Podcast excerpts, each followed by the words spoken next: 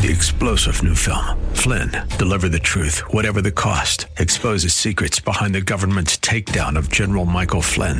Flynn knew what the intel world had been up to. He ordered the first audit of the use of contractors. This set off alarm bells. He told the truth. He was the most dangerous person for Donald Trump to hire. They had to get rid of Flynn. Flynn, deliver the truth, whatever the cost. Available now. Watch it today. Go to salemnow.com. Salemnow.com.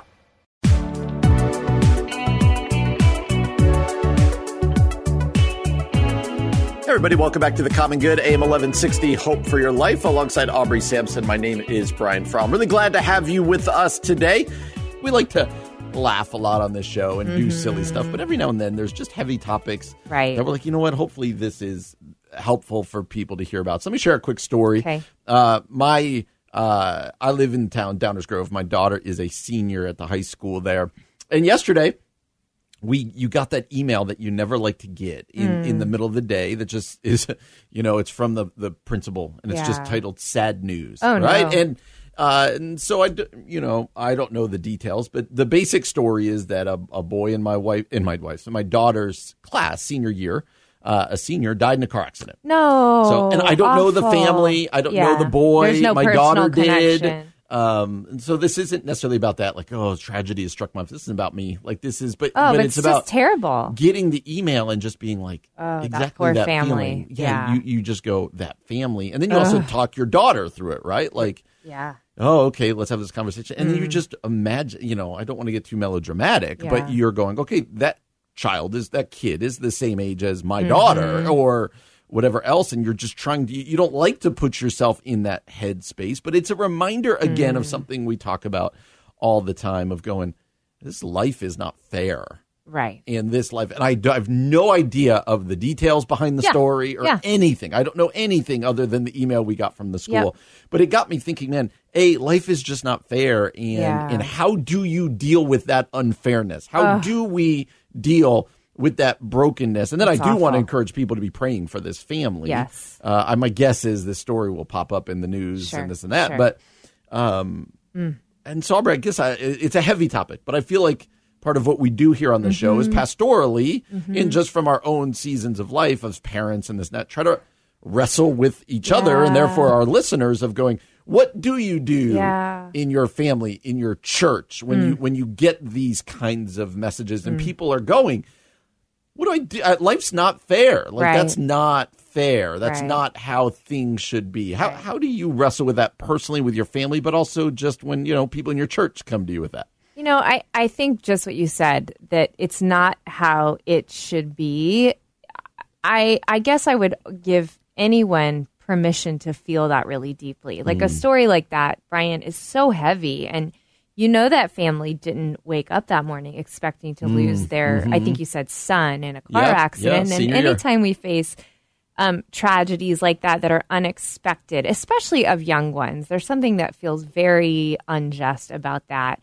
I do think we just have to name like it shouldn't be this way. This mm. is terrible. And you know, we've talked about this before, but scripture gives us language for that. It's called lament. Like God, this is not the way it's supposed to be. And and we have permission and we have the invitation to cry out to God in the middle of our pain and our heartache and not pretend like it's something that it isn't. I mean, Mm-hmm. I think sometimes we're too quick to be like, "Oh, but maybe God needed another angel in heaven." Don't no, ever say that. that's, you know, that's that's saccharine, that's shallow. That isn't really dealing with the reality Mm-hmm. of evil and pain. Um it's okay to feel the heaviness of something like this. Mm-hmm. and then it's and then a next step is to pour that out to god. God i i hate this. I don't understand where you are in this. Why didn't you prevent that?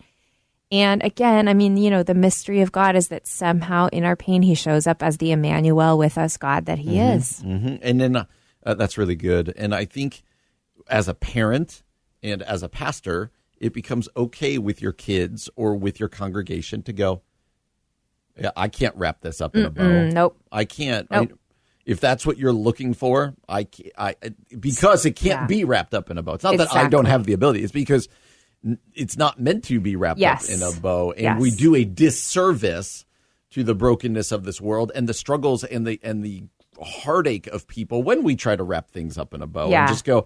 Like you said, oh, God got an angel, or Mm-hmm. oh, God must have known you could handle it. What, what is that? How is that helpful Right, at all? You know, and so I do think your call there of just saying, all right, we're just going to give our every, you know, ourselves, our kids, our parishioners, the the invitation to just cry out to God and say, this isn't fair. This is terrible. I mean, and there is, I, you know, to your point, Brian, there is pain and grief and suffering that's inexplicable.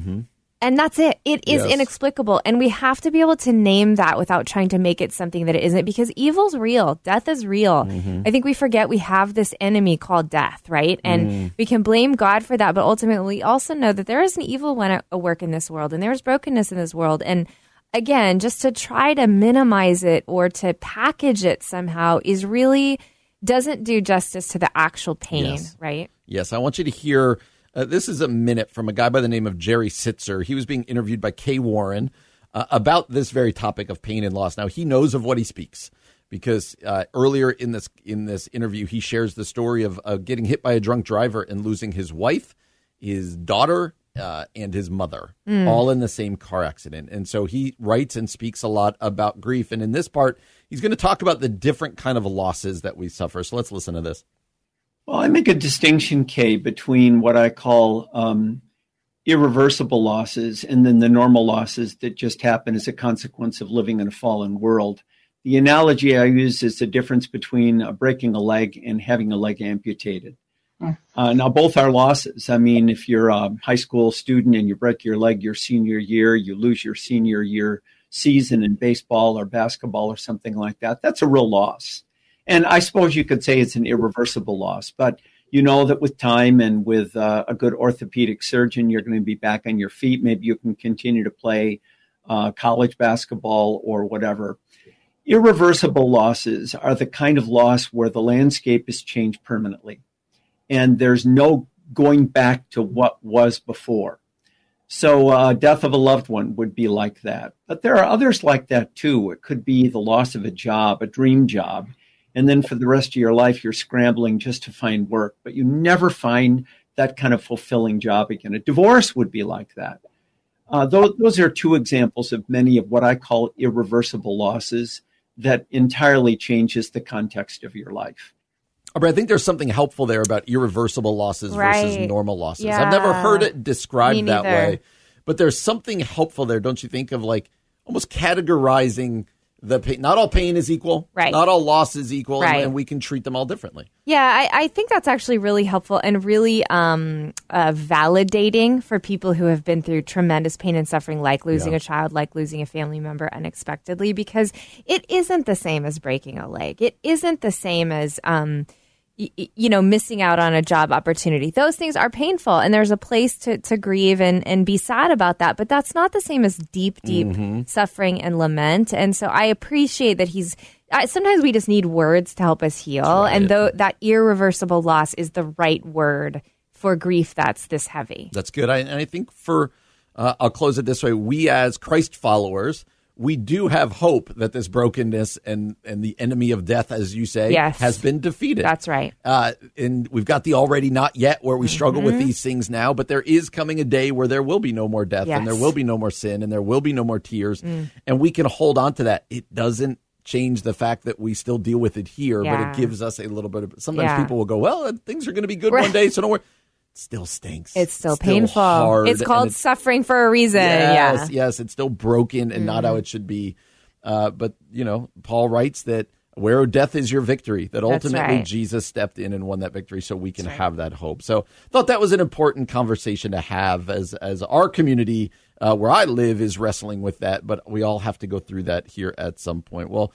Coming up next, we're excited to be joined by Jennifer Rothschild. Uh, she's going to talk to us about the Fresh Grounded Faith event going on October 15th and 16th in Oswego, right here in our backyard. We're excited to be joined by Jennifer next year on The Common Good, AM 1160. Hope for your life. Hey, friends, welcome back to The Common Good here on AM 1160 Hope for Your Life alongside Aubrey Sampson. My name is Brian Fromm. And uh, Aubrey, one of the things we enjoy doing on the show is to be able to highlight cool events going on locally, just for people to get connected to, to grow their faith, uh, to be challenged and encouraged and inspired. And with that in mind, we were going to talk. Uh, about the Fresh Grounded Faith event going on October 15th and 16th in Oswego. And to talk to us about that is the founder and host of the Fresh Grounded Faith events. That's Jennifer Rothschild. Jennifer, how you doing today? Oh, I'm so great, and I'm even better being with you guys. Thanks for letting me hang out and tell you about Fresh Grounded Faith because it is exactly what a woman's soul needs. Mm-hmm. I'm telling you. We have been in a season, haven't we, where we've missed gathering, where women are longing for connection with each other and God's Word, and that's what Fresh Grounded Faith is. So I am super grateful that we're coming to Oswego in the middle of October. Oh, that's wonderful. That's I love awesome. your energy. Like Me I, too. I'm not a woman, but now I want to go. I'm ready to go. You're not invited, Brian. I'm not invited. Well, Jennifer, uh, talk to the women out there. What can uh, what can they expect if they go, or they? Can, I think you said they could be online as well. But if if they engage on October 15th and 16th, uh, what can they expect from that event? Well, you can learn more at freshgroundedfaith.com because there's so much I don't want you to miss.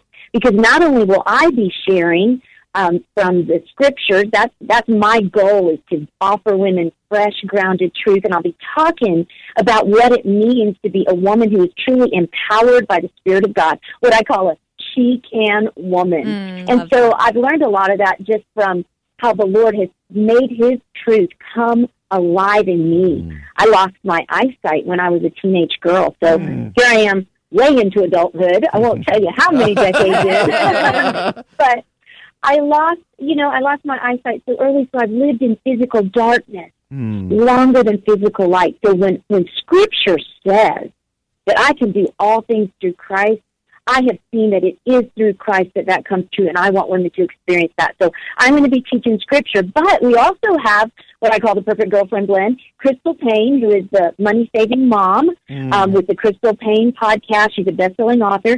She's going to be with us. Also, singer songwriter author Tammy Trent, who has an incredible story of loss and victory that had a lot to do with 9 11.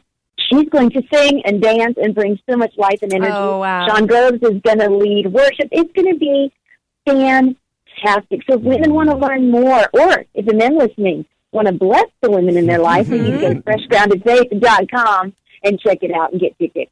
I love that. And again, you can attend the event online or in person. And like you said, it's so fun to have an in person event again. I think women are so hungry for this. Jennifer, can you tell us who should come? Is this moms and daughters? Is this a little older women? Is this small groups? Is this everybody everywhere all the time? Who should come to the Fresh Grounded Faith event?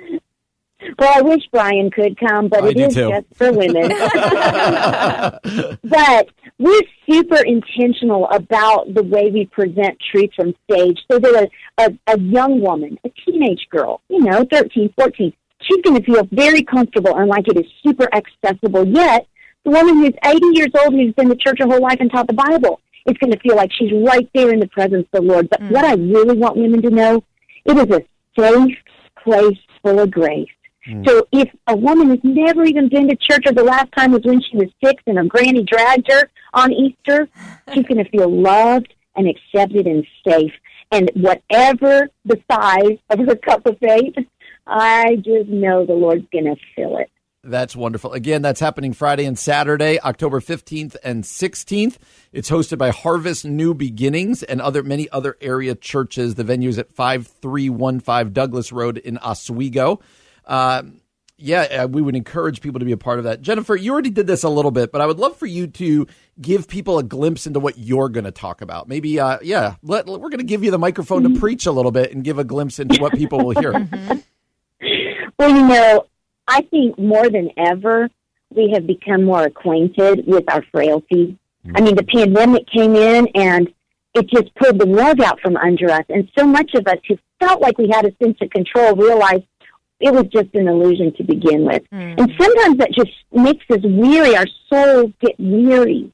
And if there's anything that I have learned in the classroom of blindness, is that when Scripture says you can, then our response is to say I can. But here's the thing it's not our responsibility to say I can. Because sometimes we just don't feel like we've got it. Hmm. But to really be a she can woman means it is your response to his ability. Saying I can, That is your response Mm-hmm. to Yeah. God's ability in you. Because I get it. I've just written a Bible study called Take Courage on the book of Haggai. And sometimes we're like, well, Lord, I'd like to take courage, but I don't have any. I got nothing else to pull from. Mm. But just like God told those people who were so discouraged in the book of Haggai, you can take courage. You can do what I've called you to do. You can be who I've called you to be because I am with you. And it is God's presence. It's His word, it's His promises, it's His people that He uses to empower us for every single thing we face. Mm, so beautiful. And Jennifer, t- step back a little bit. How did God put this idea into your heart for these events? Why are you so passionate about fresh, grounded faith events? Well, obviously, I love coffee. I'm just going to put that out there. But truly, I wanted women to experience that thing that they experience when they go to their favorite coffee shop. You know that feeling, right? You're having a stressful morning and you're just barely making it, and you stop into that coffee shop, and it's like, oh, okay, I think I'm going to be okay. And you look around and you're like, I don't know anybody here, but these are my people. They get mm-hmm. me, you know. And then you're drinking that beverage, and suddenly you're, oh, you're grounded, but at the same time you're you're like invigorated, and you feel like you're a part of something.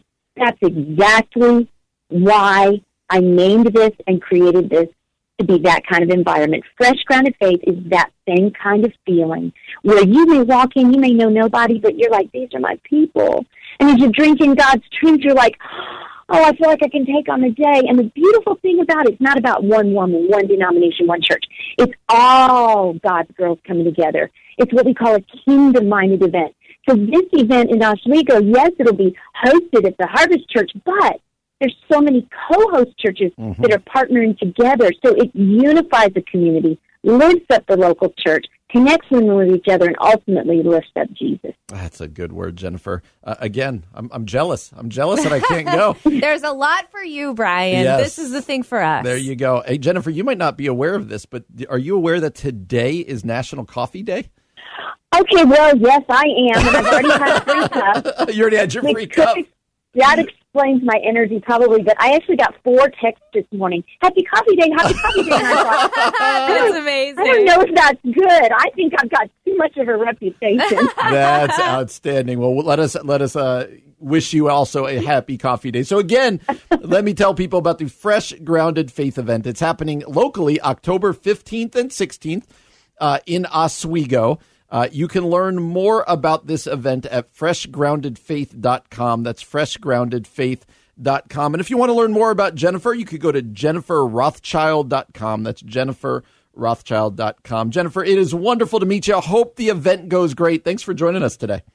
Oh, thanks for letting me be there. And by the way, Brian, we'll miss you. Thank you very That's much. so That's all I needed That's to so hear. Again, thanks. So hope, hope everyone goes to the event. You're listening to The Common Good here on AM 1160. Hope for your life.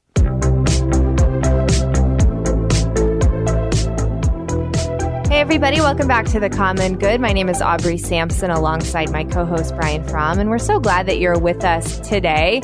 Big news for the Chicago Bears. I'm not sure what I think about this, but I'm anxious to know what you, as I'm a ready. sports fan, think about this. Chicago Bears sign a $197.2 million two.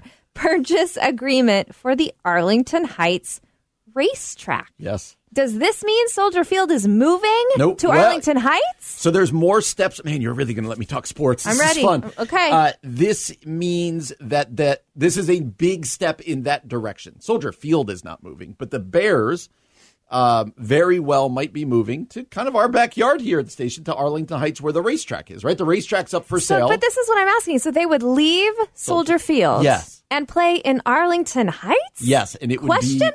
it would be a wonderful move in my opinion. Okay, but why they? But the you got the football field in the city, and you can see So- the lake. And so because they can build one of these state of the art stadiums Ah. that is going to be a moneymaker that is going to host Super Bowls and Okay, other okay. it's it's going to be and how long does it take you to get from Chicago out versus going that's true. game? It's hard to leave Soldier and Field. let me just put it this way to people who, you know, are like, well, they're the Chicago Bears. You have to be in they should Chicago. be in Chicago. So the New York Jets and the New York Giants both play in New Jersey. overlooking New hmm. York. The Dallas Cowboys play in a little suburb called Arlington, and they built their huge. Yes. The Los Angeles Rams and the Los Angeles Chargers, they don't play in Los Angeles. They have this beautiful new stadium.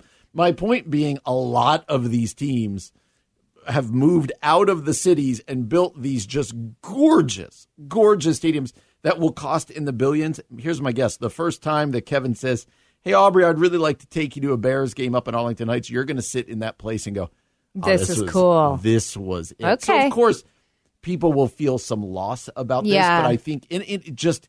It will be state of the art. So there are some things, and it's not like it's going to happen next year. Uh, sure, happens. of We're course talking not. Ten years down the road, five Maybe, years down the road. Yeah. But but this was a huge step towards it. People have been like, are they bluffing? Are they this? Mm. This seems to say that this is a very serious move. And uh, Okay.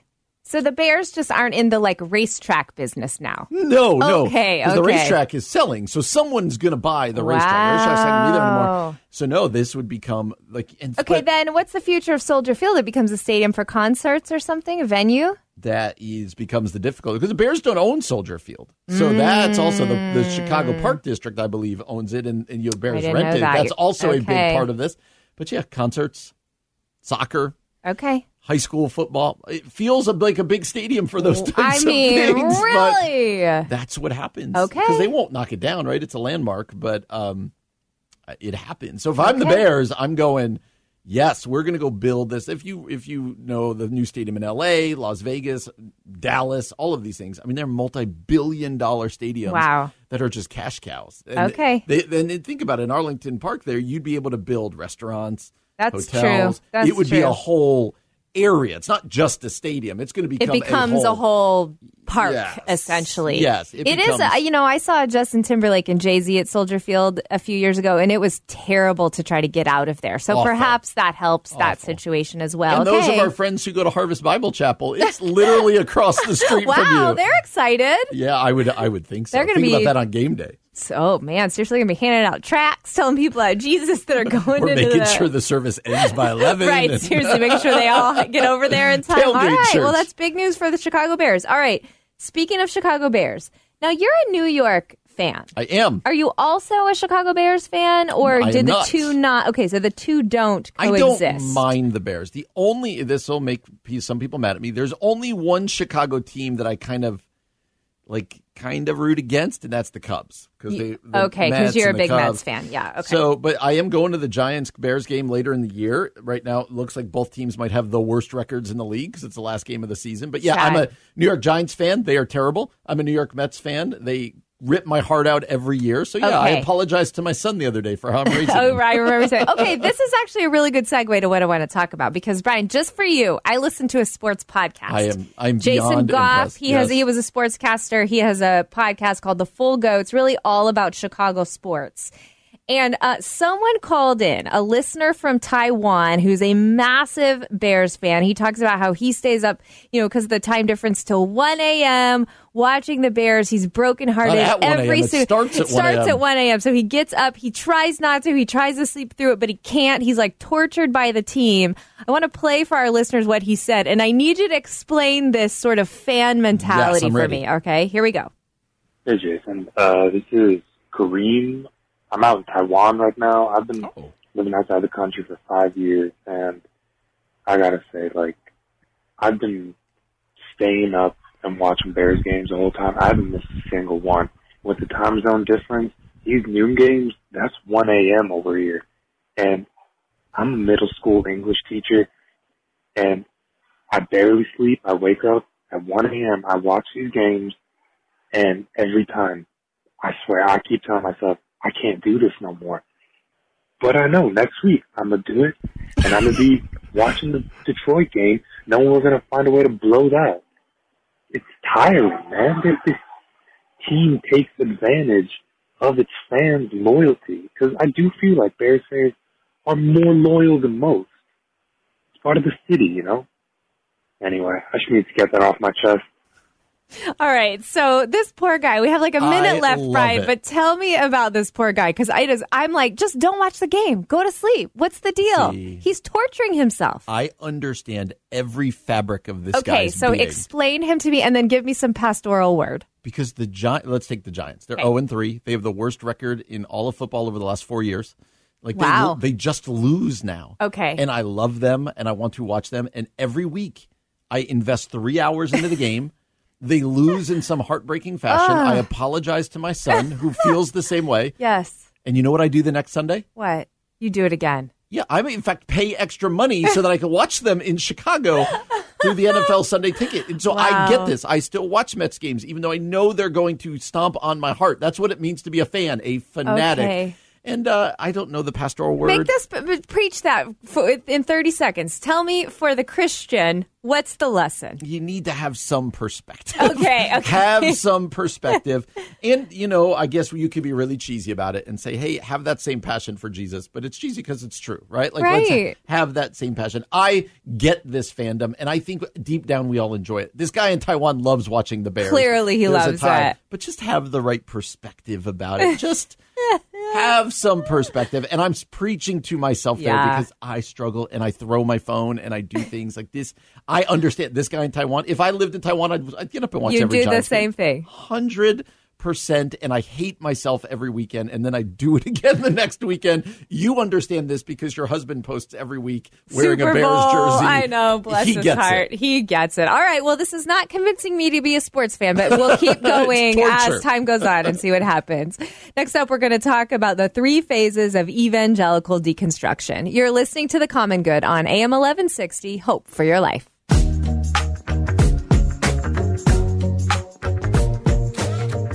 Everybody, welcome back to The Common Good. I'm Aubrey Sampson, joined by my co host, Brian Fromm, and we're so glad to have you with us.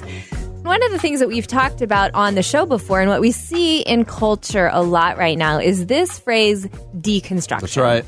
And ultimately, what deconstruction, I guess, is I mean, I'm, I'm kind of categorizing this broadly, but people who are not happy with the church or their faith as they've been practicing or, or Mm-hmm. as they grew up with it and are wanting to step back and um, almost demolish it, ideally, so they can build it back up Yes. in a new, fresh way. Now, what we don't always see that building back up. Sometimes we see people walk away from Right. Christianity altogether, but I think that's the ideal. destruction. I- yes, there you go. But the point of deconstruction is deconstruct in order to reconstruct. Mm-hmm. Okay, so Scot McKnight, who's on the show later this week, I I, think so. on Friday, we're fans of Scot. He's Big a fans. theologian. Oh, as we learned, he's actually a, as we will learn, he's actually a biblical scholar, not Yes. just a theologian, right?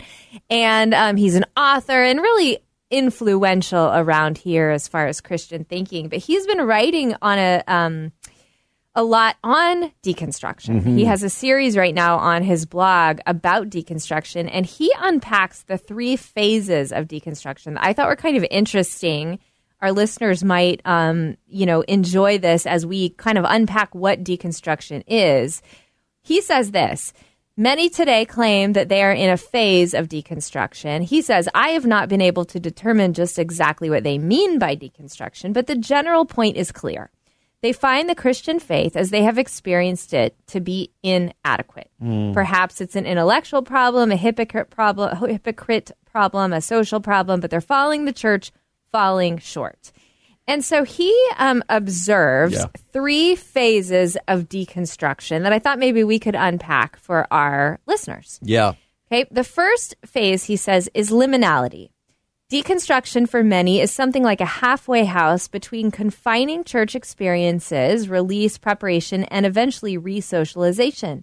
Many state that they have negative church experiences. They are still convinced the church ought to be something different and better, but they can no longer be genuinely present in church, mm-hmm. participating in the systemic direction of the church. And thus, they see that kind of participation as a form of hypocrisy. Mm-hmm. What do you think about that? I think this is what we think of when we think of deconstructing. Yeah. They're going on some level. I, I don't know what I think about all of this because I don't like the church. And Right. I've had this experience, or I've seen this hypocrisy, or I've seen this abuse, and therefore I want to remove myself from the church. So therefore, I have to figure out if that means I remove myself from all of this. Exactly. And and um, I, I think that's uh, that's often what I think about when I think about deconstruction. What they're saying, I don't want to be part of this anymore. So therefore, what does it mean to even the very foundation? And Yeah, yeah. And I have a, a couple friends who are in the process of deconstructing right now, as they would say. And some have stayed in church and Mm-hmm. are deconstructing within church. Others have said, I can no longer be a part of any church and aren't even looking at maybe other churches that Yeah. fit into whatever system they prefer. Scot McKnight says that many in this phase are ambiguous, anxious, wounded, and wondering. All right. Hmm. Then he says the second phase is elimination. What many deconstructors do is begin to eliminate elements of their previous church life's belief. They discard things like creationism, dispensationalism, Christian nationalism, inerrancy, original sin, evangelism as commonly practiced, etc. They enter this phase of not only knowing what they don't believe, but they decisively chuck some things aside. what do you think about that one? Yeah, that's where it starts to get dangerous, right? Mm. Because, yeah, I, I'm all for eliminating some of those things that are not um, um, majors. They are not uh, salvific, right? Like, Yeah. okay, I don't believe in this seven day creationism that I was told you have to believe it. Right. Great. I know lots of great theologians who don't believe in seven day creationism. Right. I don't really believe in a seven day creationism. So, uh, Right. and, and I don't think that that's an essential. We Right. can agree to disagree. Right. Christian nationalism, all stuff. When you start going down the line and you start treating though the Christian faith like it's a buffet and going, I don't want this, I do want that. You, you could very easily end up with something that doesn't look like Christianity at all. You've kind Right. of made up your own religion. Right. This is where the creeds become important. This is where Totally. uh, you know, historic faith and orthodoxy Yes. becomes important because it's one thing to be deconstructing the way we do church Sure. or some of these uh, kind of side issues or Yes. some of the political nature of things. But once you start talking about things like original sin Yeah. or uh, the role of Jesus, these kinds of things. Now you start eliminating things that make you no longer under the umbrella of Christianity. Right. No longer orthodox. Which might be what you're looking for. Yeah. But I just think we have to call it what it is then. Can I? We're going to unpack the last one, which he says is liberation. But I, I want to talk about this quickly because I feel like I have been able to parse out things like I, I don't know if I believe in a literal seven day creation. I don't. Of course, you and I talk against nationalism all the time on this Yep. show. I don't feel the need to say I'm deconstructing my faith. Correct. I'm just like, oh no, I just think this is uh, who who Jesus is matters, and I want to look at uh, historically what church has believed across the globe for centuries Yeah. and affirm that the creeds, like you were talking about. What is the need to say aloud or say online or or label it? I am deconstructing. Do you understand that? I don't, but it's a total trend right now. It is. It's a badge of honor. Yeah. It's a little bit of our social media world. I guess where, that's it. Uh, where not only can I wrestle with something, but I have to wrestle with it publicly. Yeah.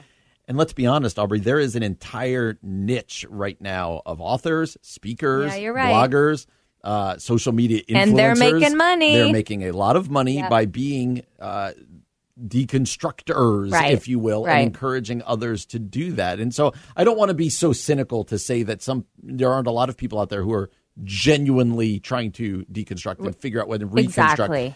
But we do need to be honest that there's a little bit of a niche market right now of people Yeah. going, "Oh, I could be the deconstructing guy. Right. I can be this and doing Right. it publicly." I, I take I when people are doing it publicly, I kind of go, I don't, I'm not sure they're really doing it. Yeah. Uh, because I think this is so personal and so deep that that I can't imagine doing it on Facebook. I mean, Twitter. that's how I feel too. It feels like such a personal, serious thing to be deconstructing your faith, and you I feel like you would, uh, you know, again, maybe I'm maybe I'm being too harsh, and I'm willing to hear that, but that you would be doing it with your small group, or you'd be mm-hmm. doing it with your therapist, or your spiritual director, your pastor, like, or just your own heart before your spouse, your best friend, not necessarily like waving it around like a flag on social media, but perhaps I'm wrong. All right. And then um, let's move on. Scot McKnight says the third phase is liberation. Many deconstructors find a new way, and their newfound confidence in their new way mirrors their former confidence.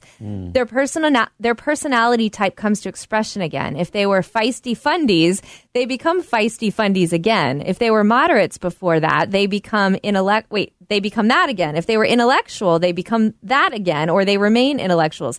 So that's interesting to me. I'm shocked by that. He says these deconstructors become, in other words, reconstructors. They reconstruct their Christian faith from the foundation up, laying brick on brick, but end up kind of being what they were before. His point being, here's the point, Aubrey. I, I guess I would I would, for me, deconstruction is a is a worthy um, thing if the goal is reconstruction. If the goal Yes, is 100%. if there's an end goal. If it's just to deconstruct for then it's just destruction. And Scot McKnight wrote another blog post uh, looking at this and the entire blog post kind of reflecting upon this. He says beyond deconstruction, start here. And he writes so beautifully an entire blog post that essentially says point people to the person of Jesus. That's right. Not the concept of Jesus, Yes. not even the teachings of Jesus.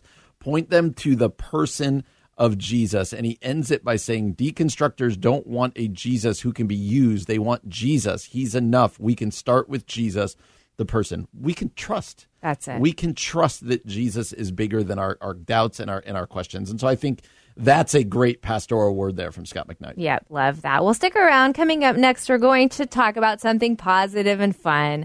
This dad on TikTok is doing some incredible things to fight stereotypes in parenting. Stick around for that. You're listening to The Common Good on AM 1160. Hope for your life.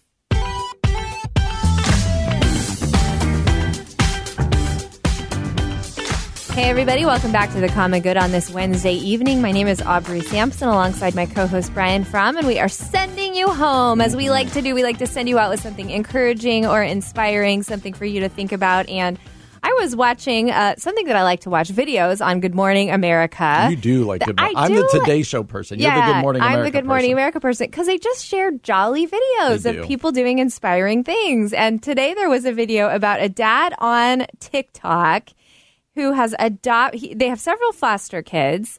Um, they've adopted some Mm-hmm. of those foster kids. He and his wife struggled with infertility and began a really a passion for caring for foster kids. And what he does is make these TikTok videos of him singing with one of those voice core. I don't even know what they're don't know how called, like vocoder. yeah. It kind of changes your I've voice. never seen it. Yeah. Um, but really, his goal is to inspire dads around the world to try a softer approach at parenting, especially if the man feels like he needs to be extra harsh or extra strong. And, and so I wanted us to hear a clip of him talking about his passion for these kids and his passion for looking at parenting a little bit differently. the most rewarding thing about being a black foster to adult parent and having such a diverse family is breaking down the stereotypes. Me and my wife, we struggled with infertility. One moment, like my wife pulls me to the side and she's like, I think we should look into foster care because we have the desire to take care of children. And since we're not able to have our own, we can still make use of our house and we can still give love to those that need it. There's not a lot of portrayals of dads with a soft um, approach towards their children. With my wife and I, we quickly realized that this is a team effort that we need to go into with our children, being that they do come from a, a place of trauma, that we both need to be involved and engaged with our emotions with our children. I think that it's important to portray that elsewhere because maybe there's other dads that might need to switch up gears and see that it's okay and see that somebody else is doing it the negative things that observations that people make about my family, they often come up and they say, "Oh, the little girl with the blonde hair and the blue eyes, she belongs to the mom, and the two African American children, they belong to the dad." It doesn't matter if they're blood or if they're bio, whatever it is. Your child is your child. You're the real dad. You're the real mom. Okay, so that's Jason just saying, especially because the kids that he and his wife are um, fostering and then adopting have been through trauma, Mm-hmm. and so his whole heart is uh, we can't foster we or we can't parent these kids who've been through trauma in a harsh way. We Yeah. have to do it in a soft way, and we have to try a different approach. And I, I don't know, I just thought there was something really inspiring about that. Brian, you're a dad. What did you think? I love, first of all, the idea. Anytime you see someone who's foster parenting a lot of children, Yeah, there's something inspiring about that. Mm-hmm. Like you know, infertility is awful, and then but they said, okay, here's what we can do. Yeah. A- and, so this is what we're going to do. Uh, but secondly, uh, I this idea that not all parents are the same, all dads have to be the same. I think is a wonderful reminder because a lot of us you know, you watch TV or you watch this all the time. You know, the dad is kind of distant, kind of authoritarian. Right, right. Might have moments and glimpses of like a tender heart, but for the most part, those were like different, you know. And uh, a lot of us guys don't feel that way. You know, like we Yeah. love our kids and we want to wrestle with our kids and spend time Yeah. and and the kids cause emotions in our lives. And you're like, well, what's a real, you know, what's a dad supposed to be? What's this? And there's truth in every portrayal, but I just do love the idea where he's like, you know, I'm the soft dad with this kid. And Yeah. it's also a reminder that our parenting style changes with different children. And uh, this kid needs that, this kid needs that. And so I, I love the picture of the well rounded dad here. Um, but yeah, just it's inspiring the the way that they're loving for kids who have, who have experienced trauma. Um, him and his wife are a mixed race marriage, so they have like mixed race foster Mm-hmm. Yeah, kids. Like there's a lot of good going on in the story that was birthed out of bad. Infertility is a bad thing, Yeah. but but they were able uh, to not use that, but they said okay, they they accepted that, and now they've they've birthed this kind of beautiful thing. yeah, ignited this kind of new passion in their lives. I think Mm-hmm. it is really beautiful. I, I wonder, like, two things came to mind. Uh, do you think gener- generationally dads are more able now to show emotion and a softer side than they have been? I think so. Or I, is that just a stereotype about generation? Uh, That I don't know. Yeah. because I uh, I've only been a dad in this generation. Uh, you just know what the stereotypes were, Right. Right, like um, you know, what were the TV dads? They were always they came home from work and the Mm-hmm. wife had dinner ready, and they were always. uh, It always struck me as odd how many times when you watch old TV shows, the dad is reading the newspaper at the dinner table, right, and not engaging with his kids. and like everyone's kind of walking on eggshells Yeah. and this that and so you're right that could just be a stereotype and that's not actually how people reacted but now it feels much more accepted that dads are super involved Right. and dads are are right there like as co-parent Like, Right. at least the media media's portrayal at least uh, portrayal used to always be Mom kind of raised the kids and took care of Mm-hmm. the home. Dad went to work, and then when Dad got home, we made sure Dad got his time to rest Yeah. you know, unwind, read the paper, get him his slippers, all this kind of stuff. Again, who knows if that's how dads actually were? Right. Uh, somebody could tell us who grew up in the 50s and 60s, but uh, I don't feel like that's how it is now. You know, ironically, because of what ended up happening in his life with Kim, I do feel like in the in the uh, in TV this changed. Uh, kind of with Bill Cosby, didn't it? Like the Cosby Show. Interesting. Not only was he a different kind of African American dad than it ever, he was really just a different dad than had been Mm-hmm. Portrayed. right. He's super, super funny, engaged. It was all he was super involved in his kids' lives. So His you know, wife worked as a doctor. Yes, she so she was not necessarily the stay at home counterpart to his working Right. counterpart. Yeah. And so I just think it was, um, you know, I, I at least the way dads are portrayed are different. And so when people hear stories like this guy going, man, he's really kind of pouring his life out for his children. He's like all about his kids. Mm. Yeah. It's it's really inspiring. Yeah, there's something really inspiring about. It. I think the other thing that stood out to me as I was watching these videos was, you know, we talked about these kids have been in trauma and because of that. He's trying a softer approach to parenting, and it did make me think, okay, the whole world has been in trauma. You know, if you think about 2020 coming out of the pandemic and coming out of the political unrest and the racial violence, like it has been difficult. And it feels like we're not carrying a softer approach toward one another. Instead, it feels like oh, we we read those statistics yesterday. The FBI crime report came mm, out, and Yup. murder has increased by thirty percent. It feels like generally we have responded not with a softer approach, but with a much harder approach. We have been harsh to one another and divisive to one another. I wonder if this is a little microcosm of how all of us should be treating not just our kids, but each other coming out of this collective trauma we've experienced. Can we try softer? Can we try kinder? Yeah. And can, in that way, we bring healing to one another after coming out of 2020? Yeah. And I just think, like, dads be engaged in your kids' lives. Yeah. Like if you've but if you feel like you've bought into kind of that stereotype of like I don't know dads are supposed to be distant and Yeah. the authoritarian and this, there's times for authoritarian Of course. you know but there uh, there's also times for moms to be that way Yep. right and so Yep. I don't buy into that stereotype just love your kids be engaged with your kids be in your kids lives uh, pray for your kids love them cry with them laugh with them and uh, and just know that, that then you're doing kind of God's work what you've been called to do when he blessed you with those kids Yeah, that's good. And a shout out to all the foster parents out there and the adopted parents out there. You are our heroes. Well, thanks so much for joining us today. We'll be back tomorrow from 4 to 6 p.m. For Brian Fromm, I'm Aubrey Sampson, and you've been listening to The Common Good on AM 1160 Hope for Your Life.